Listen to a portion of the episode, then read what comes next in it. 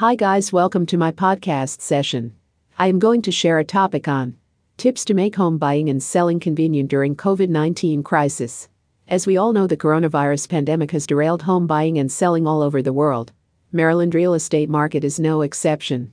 Although fewer homes have been listed for sale since the pandemic has hit the market, the market is recovering slowly but surely.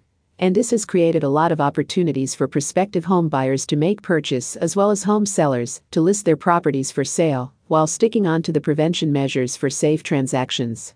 The year 2020 began with steady growth in the real estate market until the novel coronavirus took toll of the market in March. The stringent measures and restrictions for limiting the spread of COVID 19 made householders to take vigilant approach, which made home purchases and listings for sale limited. Also, reports show that the volume of mortgage applications fell up to 24%, even though the mortgage rates reduced. However, that does not mean that all hopes of buying and selling homes have been shuttered completely. If you are on the verge of closing a home deal or wish to purchase homes for sale in Cabin John, Maryland, you can still go ahead. There are a few helpful tips that will make home buying and selling in Cabin John, Maryland easy, even when social distancing, wearing face masks, and using sanitizers have become mandatory.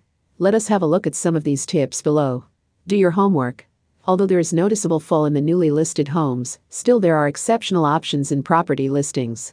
So you need to do proper research of the market and find your preferred homes for sale in Cabin John, Maryland or any other community you wish to.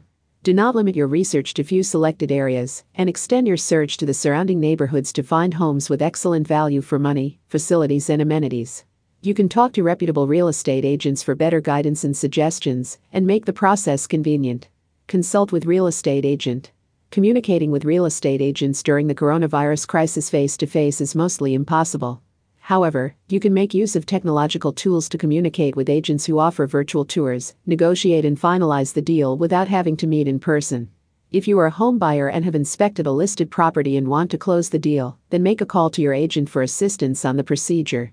Reputable agents can organize interactive virtual tours that will allow you to ask questions about the condition of the property, design, and other aspects comfortably.